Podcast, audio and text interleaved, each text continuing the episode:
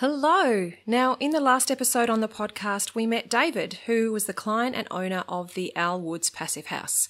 So this is a family home located in Victoria, and David shared what the journey has been as the homeowner and client in this project. So if you haven't heard that episode, make sure you check it out.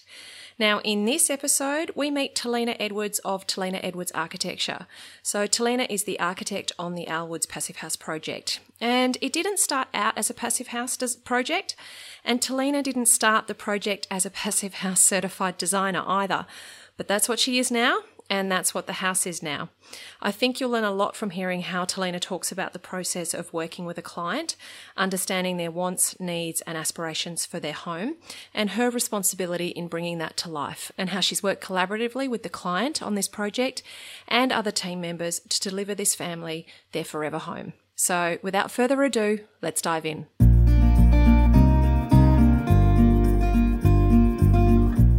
Welcome to Get It Right with the Undercover Architect. This is the podcast all about designing, building, or renovating your home. I'm your host, Amelia Lee. Think of me as your secret ally. I am on a mission to help you create a home that makes your life better, whoever you're working with and whatever your dreams, your location, or your budget. Together we'll uncover the nitty-gritty of how to get it right and how to create a home that works, feels great, and that you feel great in. So join me now. Now, before I jump into the interview with Talina, let me tell you that this episode is brought to you by my online course, How to Get It Right in Your Reno or New Home. So this is a supercharged way that you will get ready really fast for your renovation or building project in the best way possible. In it, I share a proven step-by-step system I've used in over 250 projects, including my own, and it will help you save time, money, and stress in your reno or build so that you can know what you need to know and be able to create the perfect home for you, simply and with confidence, avoiding the drama and the heartache. Now, you can join now and get access immediately to the course and to a fantastic Facebook community, live Q&A sessions with me, and all the tools and resources that you need to achieve success in your project and create a home that feels fantastic. So head to undercoverarchitect.com/howtogetright to learn more and to join us. Now, let me introduce to you Talina Edwards and Talina Edwards Architecture. So Talina Edwards Architecture, Elemental Design Studio, they're passionate about creating healthy, beautiful, functional, comfortable, and sustainable architecture. The practice has a passion for design that improves people's lives for residential, community, and commercial clients.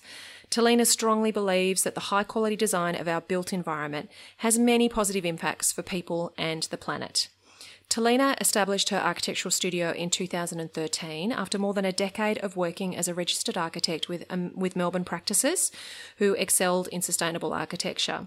Now, Talina recently became qualified as a certified passive house designer, which is an international standard to deliver the healthiest, highest performing and lowest energy buildings in the world. The standard is heavily based in building physics, as we've been learning about, for proven performance. So Talina embraces this scientific, rational and practical side of architecture, as well as the more core creative and intuitive approach to design. She employs a holistic and collaborative approach that is responsive to the whole picture, while careful consideration of all the small important details. And she's very interested in how the principles of biophilic design, which we've talked about on the podcast before, if you're not familiar with biophilic design, make sure you check out the episode that I did on the Amazon Spheres, because I talked a lot about biophilic design in that episode. So she's really interested in how these principles can be applied to architectural projects to improve our well-being by connecting to nature. Now, Talina recently attended the Living Future Institute 2018 symposium. She's committed to this ideology, which aims to redirect our future towards a society that is socially just, culturally rich, and ecologically restorative. Talina is hugely engaged in her local community, in the architectural community, and in the sustainable design community as well. When I read how many industry boards and organisations she's an active member of, and what a huge advocate for her local professional community she is, I was blown away. And I'm going to pop on the blog all of the amazing professional affiliations that she's created and the things that she set up outside her architectural work. She is one busy lady. And Talina really loves sharing her love of all things in elemental design, so green buildings, sustainable architecture, healthy homes and natural living, by writing articles, exhibiting at smart living and building expos, and giving presentations to her community. On the weekends, she loves spending time amongst nature with her partner, her children and their playful puppy, as Talina knows this is the best way to slow down and reconnect and maintain a sense of well-being. And I just want to add a note right here, because this is Talina's bio as an architect, and I think architects fail miserably at a lot of the time at giving us a really great picture of not only who they are as designers and professionals, but who they are as people. When you work with an architect or a designer and you choose one for your project, you're entering a relationship, and you really want to know that the people that you're getting into the boat with for creating, you know, this beautiful home that you're dreaming of, that they're people that you're going to see eye to eye with, that you're like-minded. And that can involve understanding some personal characteristics and qualities of who they are as people as much as who they are professionally. So for all the architects, designers and other professionals listening, take a note from Talina's bio, because I think it gave us a really good picture of who she is and how she might, you know, the kinds of people that she relates to and who she'd work well with. And I think, you know, you as a homeowner listening, that's the level of understanding and connection I think that you want to make with your professionals as you're starting to sort of search out who's going to be a good fit for you and who you're going to want to have on your team. So, you know, I think it's fantastic that that Talina's bio is written that way. Now, I'm going to also include a link in the show notes, because Talina's got some great resources that she's shared with me, because she wants to help you really understand designing, building, and renovating your home in a sustainable way. And she's also got a great PDF download that you can grab. So I'll talk more about it at the end of the episode, but make sure you head to the show notes because those links will be there. So let's jump into my interview with Talina, and we'll learn more about the Passive House and particularly the Owl Woods Passive House project. Now, Talina, thank you so much for joining me here today. It's actually so exciting to be speaking to you in person, because you and I have communicated over email for, it's been ages now, and we've been watching each other's work. And yeah, it's lovely to be able to have this conversation with you, because you've been incredibly helpful in introducing me into the Passive House community and a big part of making these episodes happen. And I'm also really excited to be bringing your perspective as the architect involved in this project, and as somebody who has then gone about getting your certification in Passive House and really been on that journey as well. So I think you're going to be able to share a huge amount of wisdom and knowledge and expertise with the UA community. So before we dive into the Owl Woods project itself, can I just ask you, when people ask you what is Passive House, how do you describe it to them? That's a great question. I suppose the first thing that we often talk about is the almost no heating and cooling. And in the area where I live in regional Victoria, we get very cold, more like a Tassie climate often. So the idea of practically no heating and cooling, people go, wow, is that even possible? We're just not, you know, we're used to living in our wooden tents. We're 30 years behind the rest of the world. So we mainly talk about that comfort, but also the health. A lot of people come to us wanting really healthy buildings. So that's a huge part of Passive House. And, yeah, the energy efficiency, but just the comfort, really the comfort is what sells it for a lot of people. Yeah, it seems to be one of those things that's really about that protection and maintenance of the internal environment, and being able to control that internal environment in a way that house design and house construction doesn't generally allow you to, unless you employ those Passive House principles. And that's something that's been becoming really evident as I speak to people about Passive House, and I think the UA community will become more and more aware of as well. Yeah, absolutely. There's a saying that's come out of the States with the Passive House movement over there about build tight and ventilate right, and they're sort of employing that across a lot of buildings, not just Passive House. And certainly we're moving in that direction as well, because yeah, we're just living in such drafty homes. You want that control of being able to open windows when you want to, when it's nice outside, but when it's not, shut down and keep comfy inside. So Talina, can you just talk to me about what actually happened? You know, we've already met David on the podcast, and he's shared with us his journey as the client that was embarking on this process of deciding to do a Passive House. for their new home. What happened when they approached you initially and started talking to you about working with them for their new home and wanting to have a sustainable home and get the design to work for the orientation of the block? How did that kind of conversation and process go? Because I know they didn't start out necessarily asking for a passive house, but it's, of course, where they've ended up. Yeah, it was an interesting one with David and Yvonne. They were based in Melbourne and I'm regional, so they contacted me for a feasibility study and a bit of a site review on a different site. That was sort of the first step. And so I hadn't actually met David, and I went out there to look at this block and, you know, assessed all the opportunities and constraints, did some background research. And I thought, oh, it's a bit small. The views are to the south. The neighbours at the front are really close up on the northern side. You know, of course, architects can make anything work. We like a challenge. But I actually thought it wasn't maybe the best site for what they were hoping to do with this, you know, sustainable home and a tree change. So I was really honest with my feedback, and I always get nervous about being so honest at times because it can be, you know, crushing people's dreams when they think this is the one, we're going down this path. But I just said, look, we can make anything work. I'm not sure, though, about these couple of things. And I thought, well, you know, the project might, I might never see them again after giving that feedback. But David really appreciated my honesty. We kept in touch, and he soon found this other site and, yeah, got in touch again. And we all felt this one was much better. It was the right site. And I don't often have people come to me pre-purchase. Normally an initial sort of site review and a consultation is after they've already purchased the site. So this was a slightly different approach. And, of course, they were keen on a bit of a tree change. They were slightly downsizing. You know, their adult children were all sort of moving out of home. And we always talk about how sustainability means different things to different people. Some people are really interested in earthy or local materials or being all off-grid, being healthy, net zero. Everyone's slightly different usually in their passive house approach, in their approach to sustainable design. So it certainly wasn't going to be passive house back then. We just knew it was going to be sustainable, and we often talk about then what that means for each client, you know, in that initial process. Yeah, and I think it's actually a really good lesson right there in that conversation of how critical it was to have that conversation with you before they bought that land, because they've ended up being able, obviously, to create a result in a far more straightforward way than if they had bought the south-facing block.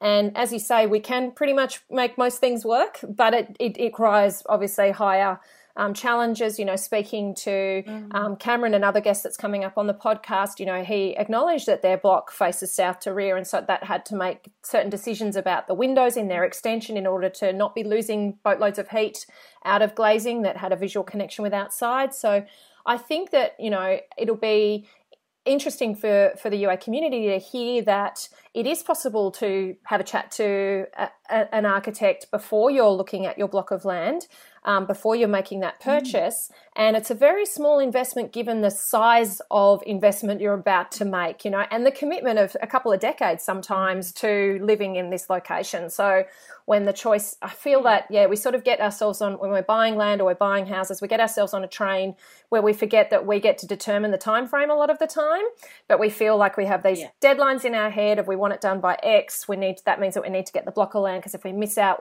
opportunity might not come up again. And, you know, we sort of burrow ourselves into these tunnels where we don't give ourselves a lot of options, and we forget that we're actually the ones driving the process. So it's, it's a really good piece of advice, I think. And so as you started to have that conversation with David and Yvonne about, okay, what does sustainability mean to you? What does that mean in terms of your house design? As we said, the Owl Woods Passive House didn't start out as a passive house. How did that, you know, that conversation start to happen in terms of actually going, okay, we're going to make a commitment to this being a passive house? What did that look like?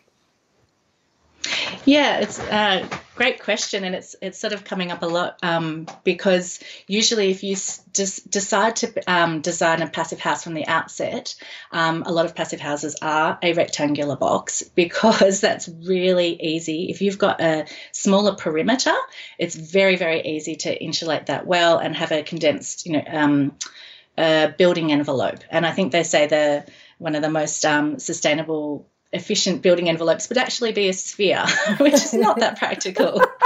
So, yeah, sphere, cube. So, and rectangles are box, like in the brief, David and Yvonne specifically said, we don't want a huge McMansion. We don't like a box plonked on this generous site. We and we have that with a lot of our regional clients and rural areas who have got a larger site. You actually want to be carving out some outdoor spaces and creating some interest to the building form, but it's all about it being super functional. So in the initial design process, we always go through the brief in a lot of detail. They'd said about the just enough house, so not tiny but not excessive, and having multiple uses for spaces, flexible rooms. One thing they did say initially, they thought they wanted a U shape, and some clients come along with this sort of idea about what they think they want. But as the more we sort of, delved into that, what they meant was that when it's sort of the zoning separated and these sort of outdoor rooms. So we offered, I think, three, we do often a number of concepts early on. So I think probably three concepts, and They loved this one because it was about sort of these pavilions or these sheds on the site, but then these separate outdoor spaces. And when we did go down the path of, deciding to be Passive House, we did have the question, should we go back and change the design? And they were adamant, no, we love this design. We know it might mean a little bit. We had to put in a little bit more effort to get to Passive House because of the perimeter. And if you see an image of it, you'll see that with these courtyard spaces cut out, there's extra external walls. So all those walls have to be really well insulated. And that meant we had to put in a little bit more insulation and triple glazing instead of double glazing if it had been a rectangle. So that's sort of the initial design stage. And what we do at the end of the sketch design stage, I like to talk to some builders early, get them on board. Then both David and I went out and met a few builders. We wanted to see who might be the right team for us all. And at the end of the day, after visiting different builders, different homes they'd worked on, talking to their clients, David was very keen on Stuart. And I'd not worked with Stuart before, but I'd been in touch with him, and I loved that he had a commitment to sustainable homes and he was a certified Passive House tradesperson. So at that point, we decided, yes, we're going to have Stuart. He's going to work with us. This is at sketch design, so not at the end of documentation, quite early on.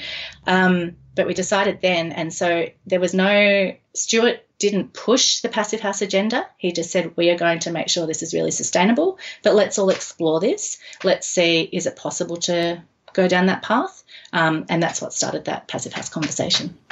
Yeah, isn't that awesome that it actually came from – the builder saying there might be a better way of doing this, this is what I've experienced and this is how, and we're going to be having Stuart on the podcast as well. So I can't wait to share his point of view, because I think that's the thing, and it's been so clear from all of my conversations with the team around the Owl Woods Passive House is that this has been a team approach. It's required everybody to be committed and on board and curious and exploring this idea and then seeing the benefits and also taking, a little bit of an informed risk. David was joking that his neighbours, because I asked him, what are you nervous about? And he said, his neighbours have said, is it really going to be warm enough in winter?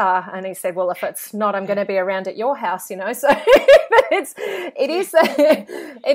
that fine line of being, you're not the early adopters, but this still isn't mainstream. So it's, it's that process of knowing that the software can really help you predict the performance of the house in a really accurate way, but then trusting that the software is telling you what you really need to know. So I think that's quite, it's quite fantastic to see how this team has pulled together. And so then You've got, obviously, I'd love to just hear a bit more about that sort of initial approach. I think to give the UI community an insight into, you mentioned that you do the three options. They came to you asking that they, you know, wanted a U-shaped house. They wanted a just enough house, which, you know, at that lifestyle stage, I you know, speak to and work with a lot of clients who've got adult children leaving, but they know that they're not necessarily leaving permanently, or they're going to want to welcome them back with their own families. They also want to have people come and stay, but they don't want to feel like there's just two of them rattling around in an enormous house that they have to maintain. You know, they're used to living in a bigger home, so they don't want to go to this tiny little box. And they're, you know, particularly with this where they're moving to a larger site and don't want to have this dwarfed little home sitting on this large block of land. How did you go about kind of thinking through that process of what was going to suit these clients, and where, you know, even proposing the pavilion style as in the first place? What if you can talk a little bit about how you prepared those options and what was your thinking about servicing those clients and their needs? Yeah, I suppose this is diving into the creative process and the workings inside an architect's mind. It's a messy place in there. Jumping into the rabbit hole, aren't we? I always meet the clients out on site early on. You know, that's our first step. I won't skip that step. Meet them and talk through all their ideas. I have a comprehensive questionnaire that they fill out with everything, and then we put that into a brief, and then I really dive in and ask lots of questions to make sure I really understand what their parameters are, what it is we're working with, or what I believe they are, because, as I said, sometimes what they think they want can be interpreted in a different way. So it's then a site analysis, looking at all the site constraints, orientation, views, is there water, sewer on site, all those, you know, town planning restrictions. This one has a bushfire overlay, so we're at BAL 29, which is sort of in the mid-range but heading towards the higher end. So all these were considerations, you know, where the neighbours are, where the road, the access, all of that. And so our three options, which is normally what we sort of come up with, all try and provide an answer or a design response to that brief. It's not usually about form or what the building looks like in three dimensions at that first stage. For us, we like to show it more about the floor plans, how it's going to function, how you enter, where are you going to park the car. We have discussions around, is a garage necessary? Is a carport enough? Do you need an extra bedroom? All of that. And in fact, this house initially had a mezzanine level because there's views kind of in all directions, and we've been careful about screening out neighbours and focusing on where you see trees or see sky, but there is a forest, sort of some native bushland at the back of the site, and the mezzanine, they were interested in exploring that option so they could, you know, pop up there and get the views back. So at the end of sketch design stage, we did have a mezzanine, and they sort of, then we got some initial pricing and we thought, oh, it might be a little bit higher than where we were hoping it was going to be. And they said, you know what, we don't need the mezzanine. We're going to cut it out. And that's really rare for a client to say, let's go smaller. So I was actually really proud of them that we'd have all these conversations around, do you need to go bigger? Because so many people just go, I need more. And you know, the conversation around three toilets, do we really need three toilets? All of that. And I think we did end up with three toilets. We tried to have two, but it didn't work functionally, so we gave them three. But, yeah, the mezzanine did disappear because they realised that it wasn't necessary, that it's only 200 square metres, which is on the smaller side. Australian homes are generally over 250 is the average size. So it is slightly smaller, but it still has its three bedrooms and an extra sort of study space, two living areas. We built in a lot of flexibility and functionality and you know, multi-purpose uses within all those spaces. Yeah, that's fantastic. And I think that message about the just enough house and the exercise of restraint required to, because I find that a lot of people go, I'll build it just in case. Like it's we're here, we might as well, you know, we can put the extra room in, it'll matter for resale, you know, and you can get yourself caught up in all of that. But if you're stretching your budget so that it then gets thinly applied to the spaces you're actually going to use on a regular basis and you can't have them really how you want them to be, that's where I think true compromise is happening. And so I think that it's really impressive that they said, no, we don't actually really need it. It'll be interesting when they move in and I'm sure that, you know, when I look at the and we'll put the floor plan on the website, but you can see that how this home will ebb and flow for the different demands of lifestyle that get placed on it. It's going to be, I actually can't wait to see them move in and just test it over 12 months and see how it does, how it does accommodate those different lifestyle demands. Because you can, as an architect, you and I can look at it and we can anticipate and know that it's going to perform well for those different things. And as a homeowner, it's a big leap of faith, isn't it, to sort of trust that the floor plan is going to deliver what they hope for it. And that questioning process that you have is really essential, I think, for listeners who are speaking to designers. If you're not getting questions back from your designer of, what did you mean by this? You know, I'm interpreting that you're asking for this. Is this really what you're asking for? Have you thought about this? Is this a deal breaker? You know, do you really need this, or is this is this just a nice to have? Because that's the only way you can really make sure that you're all on the same page, isn't it? So.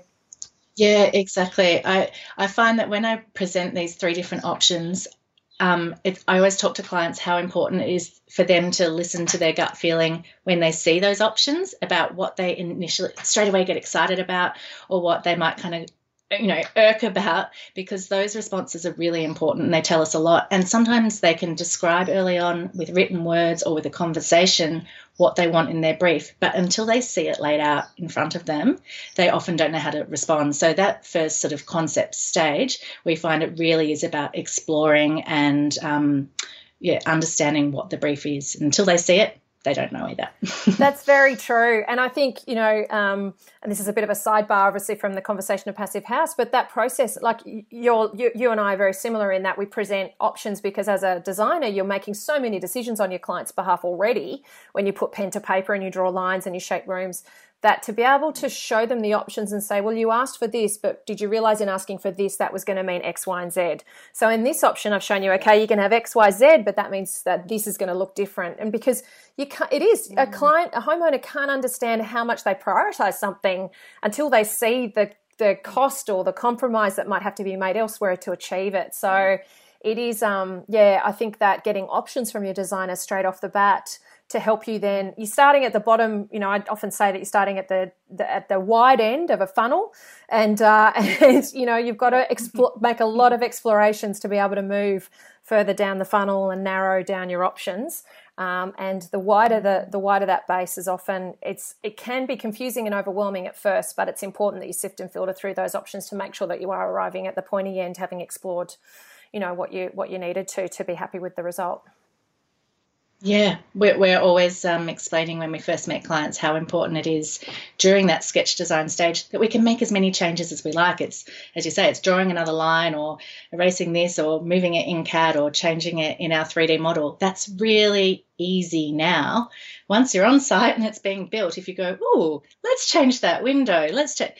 It's so expensive and so difficult and has so many follow-on ramifications that we really like to explain.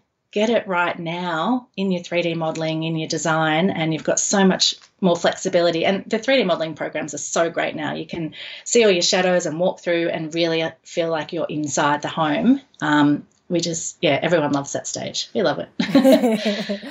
Awesome. Now, you've actually, since starting this project, the Owl Woods House, you've achieved your Passive House Design Certification. Now, it's a relatively short course compared to an architectural degree, but it's a very challenging course from what I understand. Why was this important to you to get your Passive House certification? Yeah, well, I suppose I've been following. I first heard about Passive House back in probably from Grand Designs and in the UK, because it was bigger in Europe first, of course. So that's where my interest first came years ago. And then when I started my practice about 5 years ago and I was trying to find other people out there doing similar things, which is when I came across your blog too, Amelia, was finding the Homestyle Green podcast by Matthew Cutler Welsh out of New Zealand. And he was interviewing people all over the world about sustainable building, green homes, eco-design. But the more he went on, all of a sudden, everyone was starting to talk about Passive House. And before long, it became more of a Passive House blog. And so I was following this journey in line with, you know, I lived in a pretty much passive solar house growing up. My university degree was all about sustainable design. You know, that's where I placed the focus. And I've only ever worked in practices doing completely sustainable homes. But once I learned about Passive House, I just thought, oh, this seems to be the right way. I've got to do this. And then when Stuart came on board and the clients then decided, hey, let's turn this this project into Passive House, I was really excited by that. But at the same time, even with all the knowledge I'd had about the general principles, I still had that imposter syndrome of, I'm a fraud, I'm not certified, am I allowed to be here? which is, you know, creative. Yeah, creative types can get that. And I've learned that's clearly not the case. We want everyone to go out and build a passive house, and it's just about surrounding yourself with the right team who've got the expertise to help you through. But having, you know, gone on this journey, I didn't expect with raising a family, you know, young kids and running a business, I'd be able to commit time to this course for years. And all of a sudden the stars aligned and I was able to do it. And my colleague Mia also did the course. So there was the two of us. And the timing was right. And we just thought, we want to do this. We want to know the behind the scenes, the building science, really understand it so that we can help explain that to our clients and explain the benefits. And we both passed, we're both certified, and now we just want to build lots of passive houses. Yeah, I think it's so exciting. And what I'm loving is being able to explore this topic in such depth from so many different perspectives on the podcast. You know, you've connected me into this community, and you know, everybody's so generously sharing their expertise and knowledge to give the UA community a fantastic insight into it. It does come across as a very science-based, you know, sort of a lot of numbers, a lot of definitions and terminology and that type of thing, which I think can be off-putting to people initially when they think, oh, gosh, this is a bit nerve-wracking. Am I really going to be able to understand this? Did you find as you were learning it that it was like, oh, my brain's too, this is just too, it's taxing me. It's just I can't learn anymore. Like, how did you kind of balance and navigate that for yourself? I actually found the 2 weeks really refreshing to sort of take a break from family life, a break from work life, and just purely focus on this study. You know, I haven't studied in this way since university 20 odd years ago, whereas Mia, you know, she graduated last year, so for her I think she was cruised through it much easier than me because she was still in that mindset. I had to go back and revisit some physics principles, but once things are explained, like, people get really scared about numbers, I think, but once it's explained and you understand not only you know, here's a physics equation, but what it actually means in real life. And Cameron was in our course, who I know you're speaking to as well. He was excellent to have in our, like, our classroom was really sharing of knowledge. Cameron gave us a lot of information about his house that he's been living in and his experience. I was able to share our experience with this project. There was others who'd had passive house experience as well, and some who had never really knew at all what it was, so it was a big learning curve for them. But our teacher Daniel was so passionate and so great at explaining things in a way that made sense. It was actually, yeah, really, really fine, really great. Yeah. I recommend it. Yeah, well, I think that it's one of those things that I've noticed once you start to learn about it, I can see how quickly everybody that gets involved in it becomes very passionate about it. So it is, yeah, I can see that this is going to light a lot of people's fires and be the kind of thing that they really want to pursue in a lot more concrete way. So now David, he spoke about the process of finding you as his architect, you know, and he actually said, you know, ultimately it's about finding somebody that's a good fit and then trusting them to do their job, move you, you know, and to ask questions when you don't know, and seek their support when you need more help. You have built this beautiful trusting relationship both with your client and together with a team, which I think is it's the ideal scenario. And a lot of homeowners unfortunately don't find it with their professionals. And for me, it's the gold standard. It's what everybody should be seeking to find, and knocking on doors until they do get that sense that they're going to be able to build a trusting collaborative relationship. How do you actually think this has happened? How have you fostered this, and how have you, you know, as an architect, how do you seek to create this with your clients?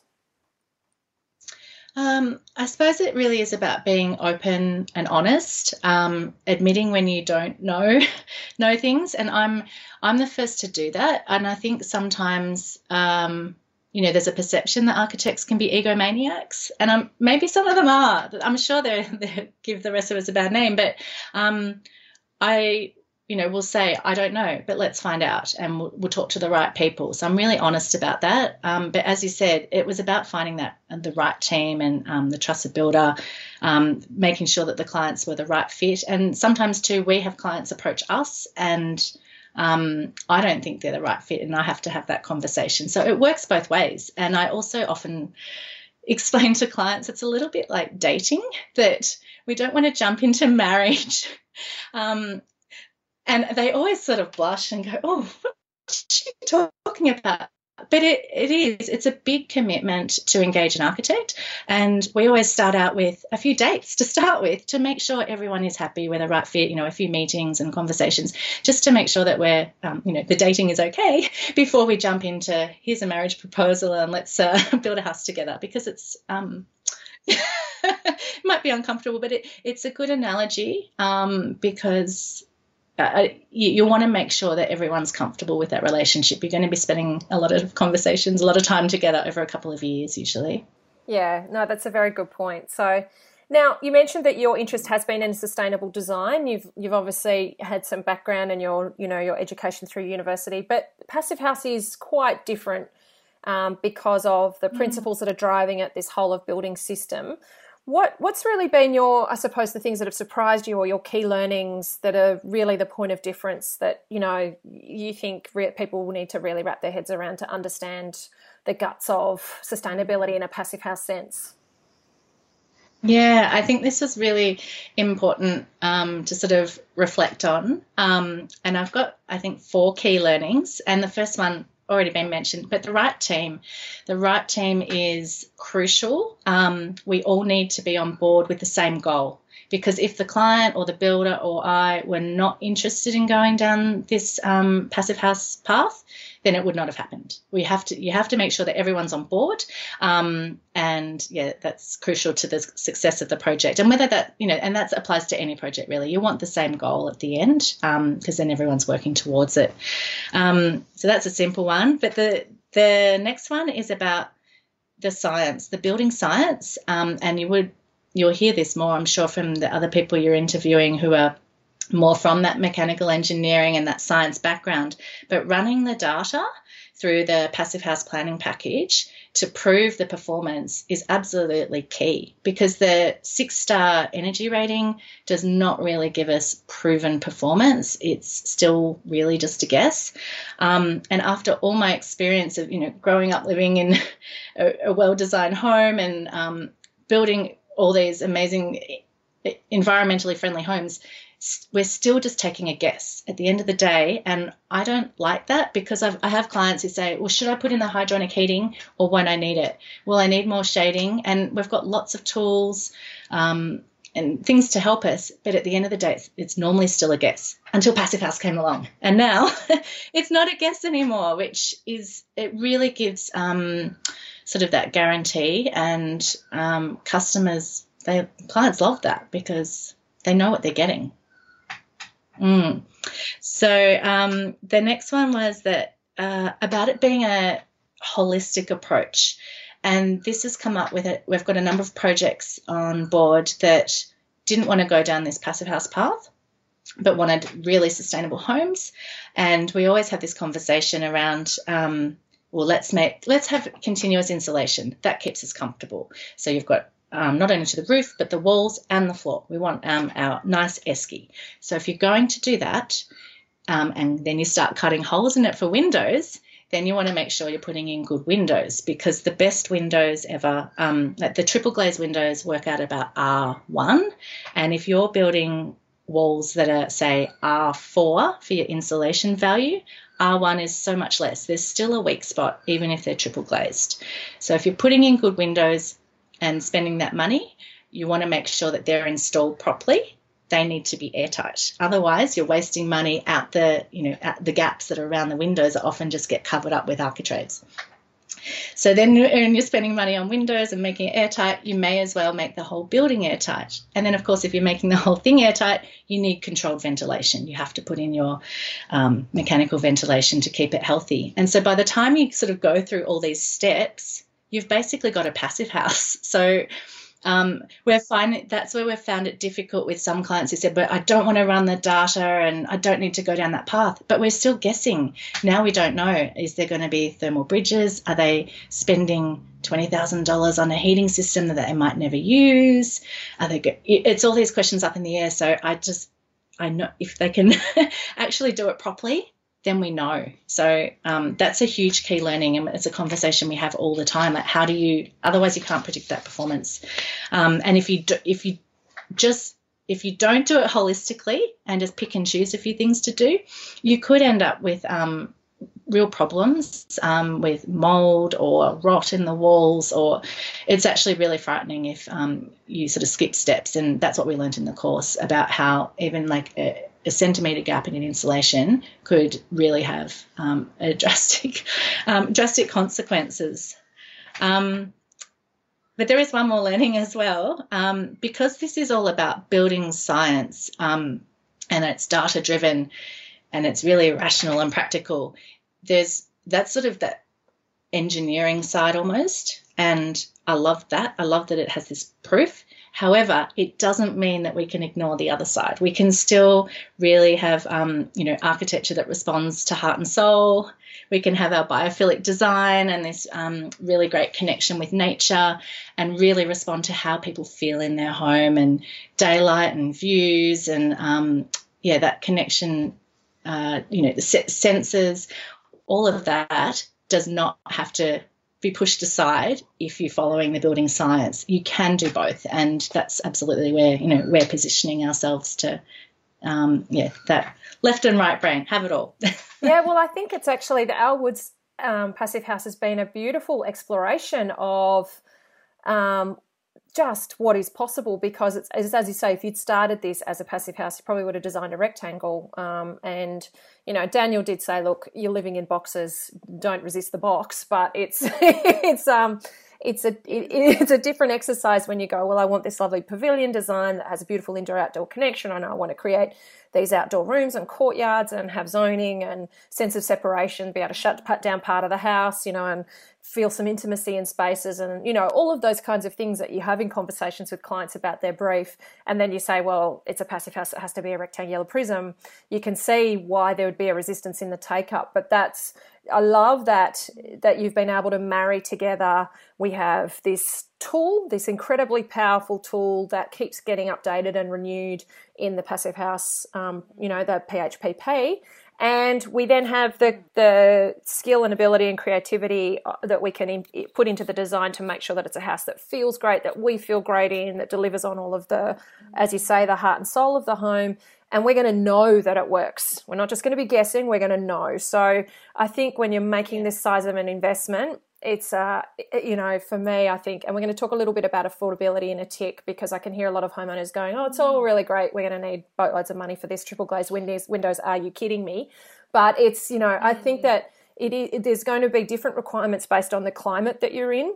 So obviously you guys, where you're located, you're talking like, quite extremes in your temperature ranges. And, if you're trying to achieve a completely, a house that doesn't need heating and cooling, then that's going to have different demands to somebody, say, in Sydney or in Brisbane or in Perth. So I think that, or in other parts of the world. So I think that it's, I love that you've pointed out that this isn't just about the geeky building science side of it, you know.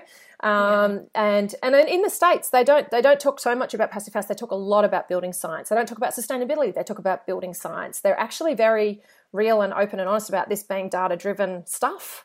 And, you know, and then the home design sits alongside that. So just on that, did you find any of this limiting for your creativity? Was there a point where you went, I can't do this. I want this window to be here and I don't want it to have a hood and I don't want it.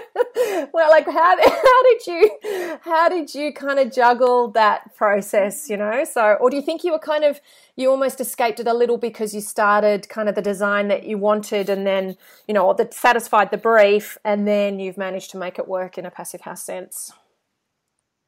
Yeah, I suppose we did, because we did it backwards. Of course, it would have been easier at the outset to know it was a Passive House in terms of meeting the criteria. But in terms of creativity, I don't think it's been limiting at all. Nothing really changed in the design. All the benefits of the building science stuff, it's all kind of hidden. Like at the end of the day, you won't see most of it. So it's not been limiting. And I think if anything, I find as a creative that architects like parameters to work within because that's how we find creative solutions. So whether that's, you know, your site constraints or the council or you know, bushfire regulations or the brief, we like to respond. We like our I agree with you. So I think that's great. Yeah, no, I think that's actually a really good point. We do like that. I find that the tighter the problems I need to solve, the more fun they are to explore, aren't they? So yeah. So now I wanted to talk to you about affordability, and this was actually something that you brought up prior to us jumping on, because, and I think it is a really important conversation to have, because you know, the UA community have all different budgets when they go about tackling their building or renovation project. I know that when you go through, for example, the Sustainable House Day website, you know, some of the houses there listed, they have what the sustainability measures have costed as a up pricing on the budget. And so some homeowners might look at that and go, gosh, that needs $100,000 extra dollars. I can't access that. You know, there's also the balance of obviously those upfront costs to your long-term running costs and whether you've got the opportunity to make that assessment as to what the value is in paying more upfront to save down the track. But how do you broach that sort of idea of affordability and thinking about Passive House being accessible to as many people as possible?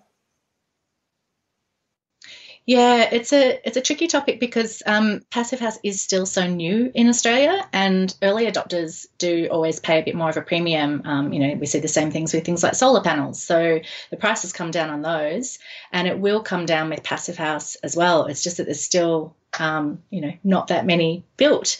And the prices that are coming out, our builder Stuart will be great to answer this probably in more detail because he's worked on a number of projects of different scope and size and approaching it in a different way. But certainly with this project, it was one of our higher budgets. We do work with lower budgets as well, but things like the windows were a huge ticket item, and they are in all passive houses because we want to get it right. As I said, this one was triple glazing, but most of Australia, you probably don't need that. Double glazing will be fine. This was for this particular climate and for this particular shape and size of house. And the other thing that pushed up the prices for windows here was the BAL 29 rating, which meant that we had to have toughened glass because of the fire risk. So that pushed up the price of the windows as well. But there are other types of passive house windows that are, you know, half the price of what these are. Definitely what you said about the idea of the savings over a lifetime, the energy to heat and cool most homes is so much more than any of that embodied energy or the cost, you know, the embodied energy, the materials are using to build the home or the cost over its lifetime. So there's so much you're going to be saving, you know, for 60 years or something if you're staying in the home, but it is more upfront. And I've heard through the Passive House conferences and things, there's a lot of data coming out that is being shared with the community, that it might be 10% more than a standard build. Other figures are saying it's around 3,000 a square metre, but that can be 3,000 for a standard custom home anyway. Like it can be comparable, and we often have that conversation about building a bit smaller but building smarter, or putting in less built-in joinery or less expensive fittings or claddings, or we've used some roof trusses, which we just explore all those options for affordability with each and every client. Yeah, and I think too, as the cost, electricity costs are definitely rising. I noticed when that first started to happen probably 10 to 15 years ago that it started to become, particularly in new construction, started to become a marketable edge, that the house had lower running costs and those types of things. I can see definitely as time goes by, and we potentially get shifts at policy levels as well, that it does become a marketable edge that a house might only cost X amount to run. We do have this approach, and, spoke about it with Cameron, that the way that we go about maintaining our indoor air temperature is to consider air conditioning and heating rather than thinking about the building envelope itself. And so it is really, I suppose it's just challenging for homeowners who are thinking, oh, yeah, look, I'd really like to do this, but how do I weigh up the cost of all those decisions? And again, that's really, you've spoken about the critical importance of the team. Obviously, Stuart was on board early and could help you assess the cost differences and the impact on the budget of certain decisions that were being made.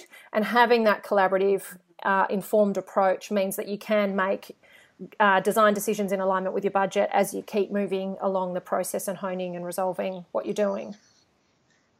Absolutely. To have that collaboration early on really was key to talk through decisions, and we have the whole way through between client, builder and myself, just so that we always got the best outcome. And we went through a lot of very open book costings to make sure it was really clear and where we could swap things out or have alternatives. So that's always been great. And I mustn't forget, when I'm talking about the whole team, that we did have a certified Passive House consultant on board throughout the whole process as well. Because I wasn't certified at the time, he's been the one doing all the data, and I know you'll be speaking to Luke as well, but he's been great, really helpful with us understanding what we needed to do to turn it in from a normal house to a passive house. Yeah, I spoke to Luke's coming up on the podcast, but I actually did speak to him prior to speaking to you, and it was really interesting hearing him talk about just that iterative process of, okay, this is what the design looks like, let's punch it through the program. Let's then feedback that into the design, then let's punch that through the program. And so I think it's really unique, that data informing the design and the design, then feeding back into the data. And it's, I've spoken about this with in the other episodes, that we do have a really quite old-fashioned way to approaching construction in Australia, and it's similar in other parts of the world. Residential construction is being done fairly similar to the way it's been done for a long time. We're getting better with material choices. I know in the States there's actually been the advent of a lot of fantastic building materials that are helping with waterproofing and thermal wrapping of the house and, making those homes airtight, that we haven't necessarily taken up so much here in Australia. I know with Australia we're very spoiled with good weather, so we don't have to worry about building just within summer and having it all, done by winter time. So we haven't obviously taken up, we've got the benefit of knowing that we can take, 9 months to build something and it not be too much of a drama weather-wise. So I really love that there's potentially this opportunity to disrupt and do a different and better job with how we build and renovate our homes to create longer lasting, more durable, thermally efficient, protecting, comfortable buildings that cost less to run and help us feel healthier and in our homes. So now I had a last question for you as an architect's question, because I actually had a client joke with me recently that seeing the homes that we've designed get finished must be like seeing our children grow up and leave home, because we I don't know about you, yeah, but my clients' homes are dancing around in my head all the time, and you know, and it is, you sort of do feel like you're giving birth to these things and seeing them come to life. What are you know, this home's going to be finished and built, and they're talking about end of January being the time that they're moving into it. What are you most looking forward to seeing this home finished and the end of this adventure? You know, it's been a big journey for you. So what are you most excited about? Well, I think that is a great analogy, because we do put our heart and soul into our projects, and, you know, we live and breathe this architecture. We don't switch off. It's not a 9-to-5 job. We are constantly thinking about how to improve the designs and how to make these things better. So I'm really looking forward to seeing David and Yvonne move in. They've been such great clients, and they've been so happy with visiting the site and seeing it progress over the months that, yeah, it's going to be great to see them moved in and living in there. It's not just, yeah, a construction site anymore. But they've been so generous with opening up for Sustainable House Day and being interviewed, and they've really been sharing their experience with others, because that's how they learnt about what they wanted from a sustainable home as well. And so I'm actually really looking forward to also that continued sharing of knowledge and getting other people passionate and excited about all these homes that are, you know, healthier, more beautiful, functional, comfortable, more sustainable. And, you know, I'm really grateful to them for being so open and sharing in that way. But also, Amelia, I'm really grateful to you for the amazing service that you're providing in to all the homeowners about sharing all this amazing knowledge with how they can improve their homes and, yeah, live better. Oh, Talina, thank you so much. Look, I can't thank you. Talina was just critical in pulling together. I contacted Talina and I said, hey, do you want to jump on the podcast? I know you're doing this project. Love to talk to you about Passive House. It was going to be one episode where I was going to dive into what Passive House meant, and Talina then said, yeah, love to. And then Talina then managed to pull together. Everybody agreed that they were willing to jump on the podcast and speak with me. So, and then Talina connected me into more people, so that it's just been such a gift to be able to crack open a part of the industry that some homeowners may have only just heard the term and not really understood what it really meant.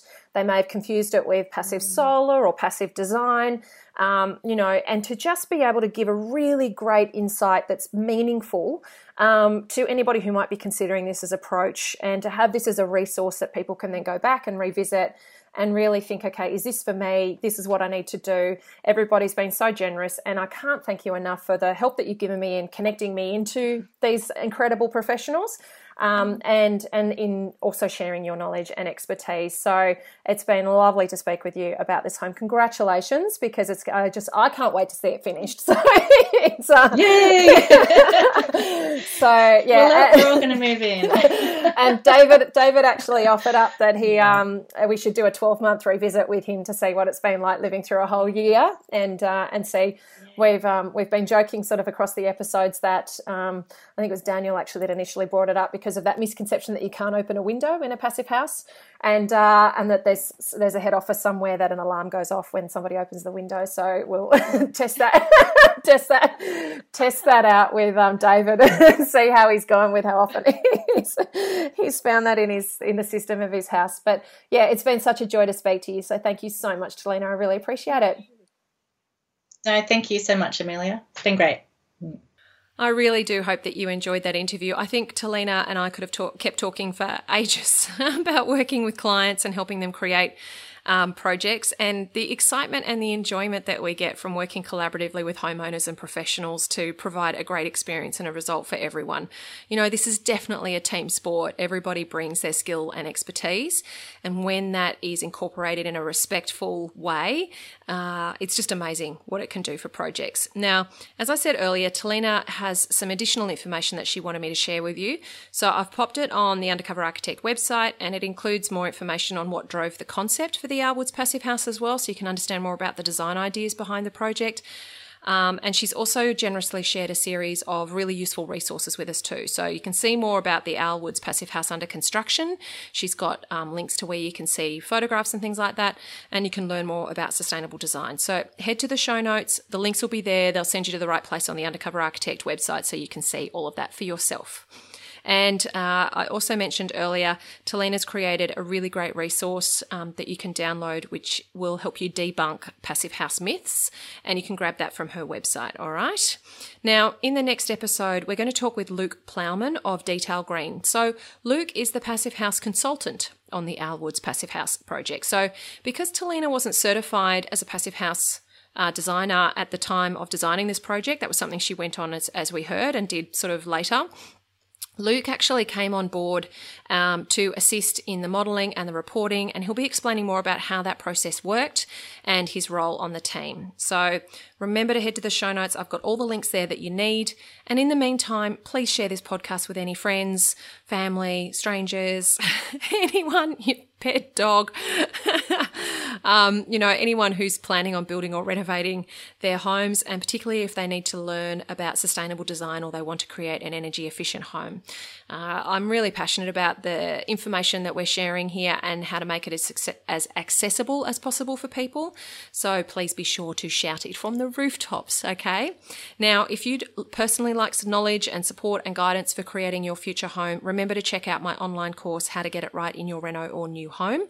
It's just a really fantastic way that I can support you in getting the knowledge you need for your project. So whether you're really early in your planning or you've decided to really put the pedal down and start really taking action, and perhaps you might even be designing it or working with a designer on it, it's a great time to join. So Melanie, who's previously done this course, she said, being surrounded by like-minded attendees and with your valuable insights and information, you gave me the confidence to ask better questions of our team of professionals. Your summary pages, including the schedule of fixtures and fittings and the spending and saving your budget, there are a couple of the bonus resources that you get, she said, is my go-to for inspiration on a weekly basis. So the course, it gives you access to, the lessons that lay out the steps for a successful building and renovation project. It also includes a private Facebook group with monthly live Q&A sessions with me. There's a library of tips and strategies, key tools and resources, and so much more to help you save time, money and stress in your project. So head to undercoverarchitect.com/howtogetritright to learn more about what's included and to join right away. As always, thank you so much for listening to the Get It Right podcast with Undercover Architect and for letting me be your secret ally. Until next time, bye.